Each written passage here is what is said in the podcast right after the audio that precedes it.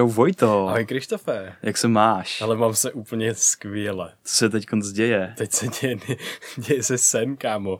Nahráváme ve studiu U Radio Talk, což je crazy. Úplně nám napsali, když jsme scháněli studio, jestli nechceme u nich něco nahrát, jo, protože jsme chtěli podporu od vás, třeba jak máme na startovači a podobně, a oni nás podpořili tímhle s tím, že u nich můžeme v profesionálním studiu nahrávat.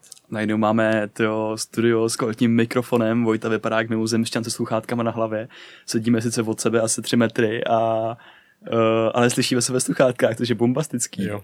Takže jsme z toho hodně nadšený. No a dneska jsme tady s prvním dílem nahraným ve studiu a zároveň se studií, kterou s váma chcem zazdílet. Mm-hmm. A, a jakou, jakou studii pro mě máš, Krištofe? Ty jo, ale já pro tebe mám jednu zajímavou studii. My se hodně bavíme o meditacích a jedna nedávná studie tak ukázala, že meditace, takzvaná uh, open monitoring meditace, tak uh, zlepšila lidem rozpoznávat error nebo nějakou chybu, ať už prostředí nebo vlastní chybu.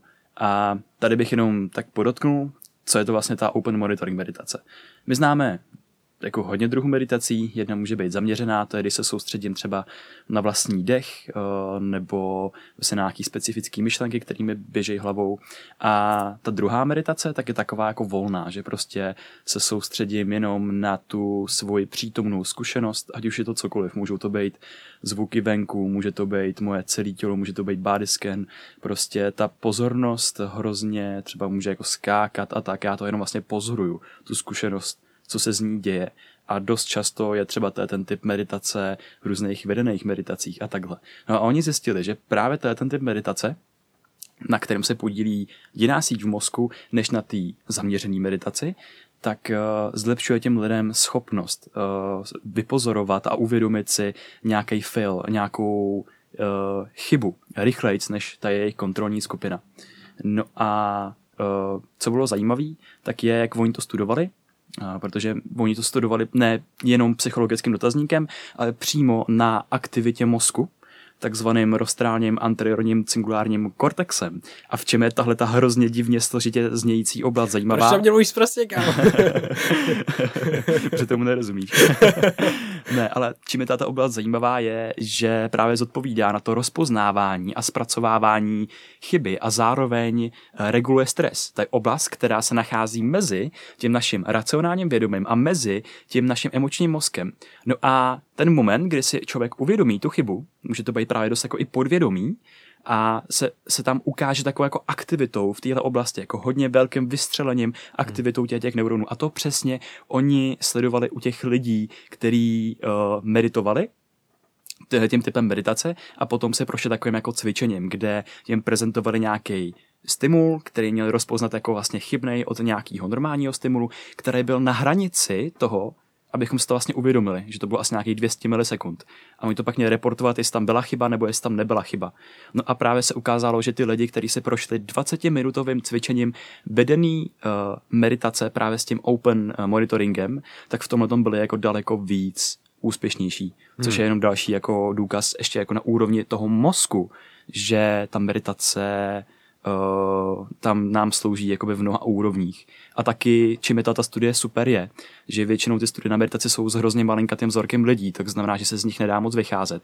A tady těch respondentů a těch subjektů bylo 212 hmm. což je prostě úplně neskutečný jako výsledek. Hmm, to je skvělý, to je skvělý, že takhle jako vlastně kvalitní studie byla provedená a mě hrozně baví na tomto, uh, jak jsi říkal, tak ten singulární kortex vlastně, já nevím, ty jsi říkal ten posterior ant něco, nevím co, ale vím, slovo. přesně tak, vím, že ten singulární kortex vlastně hraje roli když ty máš nějaký, mm, nějaký emoční prožitek, nebo by se tomu řekla nějaký nebezpečí v podstatě taky, což ta chyba by v určitý, určitý situaci mohla být nebezpečí, protože ti to zpracovávají emoce, že jo, zpracovává ti to limbický systém, i třeba amygdala a tak dále a říká ti, hele, to je chyba a ty teda se snažíš nějakým způsobem to evaluovat a nějakým způsobem hodnotit, že jo? Takže hodnotíš, a to je špatně, to byla chyba, eh, musím to teďka změnit nebo něco jiného. A ten cingulární kortex, eh, jeho aktivita hraje roli v přípravě na nějakou behaviorální změnu, na nějakou změnu chování a na nějakou motorickou aktivitu. Takže přímo, když máš nějakou emoci negativní, anebo právě tu chybu, která je třeba spojená s tou negativní emocí, tak ten singulární kortex se tě automaticky, automaticky rozsvěcuje, protože ty potřebuješ jednat. Ty najednou potřebuješ něco změnit, ty se potřebuješ hejbat, utéct od predátora, nebo naopak tu chybu řešit. A to je hrozně super, protože co že my často řešíme je uvědomování si nějakých vlastních emocí nebo stavu, kdy jsme právě pod stresem, což nám prostě nemusí často jít a potom se na tom stresu svezeme, což pak škodí našemu tělu a, a dál a dál a dál. Třeba to snižuje i náš výkon prostě u zkoušky nebo před lidma nebo tak dál. A tím, že budeme trénovat tuhle tu oblast mozku si uvědomovat ten, eh, že se něco děje vlastně jako špatně, že eh, mi nabíhají třeba nějaký stresující emoce nebo něco, tak mi může pomoct v tomto regulovat a daleko líp se vracet do nějakého toho svého základního stavu fungování, kdy fungují vlastně úplně nejlíp.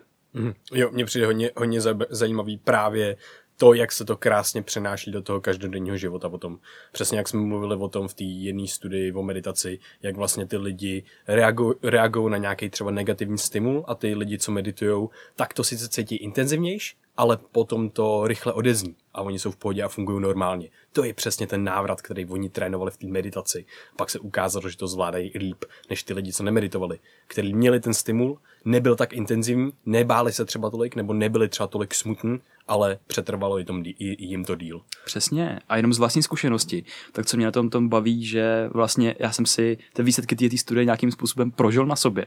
A to je, když třeba my dva, tak jsme spolu někdy jako v minulosti nesouhlasili a já jsem věděl třeba, že máš pravdu, ale nebyl jsem schopný se přestat jako přenést přes svůj vlastní fail. A furt jsem na tom nějak lopil, ale věděl jsem, že jsem vlastně failnul.